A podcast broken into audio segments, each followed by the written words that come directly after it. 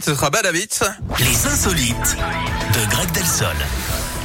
Mais avant, il nous emmène quelque part euh, autour du monde, euh, voir un petit peu ce qui se passe de fou, de dingue aujourd'hui pour ce 4 janvier. Qu'est-ce qui se passe, mon Greg? On va au Chili, Yannick, Ah avec bon? ce drame de l'état civil. Un bébé est né le 1er janvier, c'est-à-dire samedi dernier.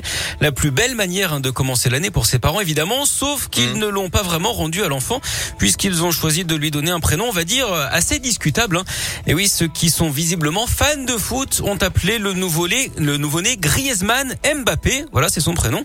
Un peu comme si les parents d'un ancien responsable politique hein, avaient appelé leur enfant OL ma mère, ou que des fans de Jean Dujardin avaient choisi euh, ASS 117.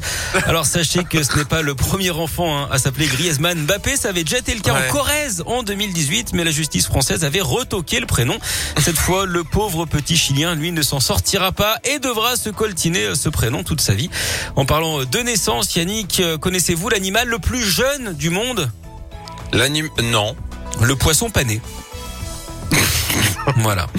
Ah mais déjà, votre, votre blague, elle tient pas debout parce que s'il est pané, il a pas d'âge. Eh ben non, mais il est très très jeune. Oui, mais il, est- il existe Ah. quand même du coup. Ah Ah, Bah oui Là, il y a Voilà, débat. Bon, ok.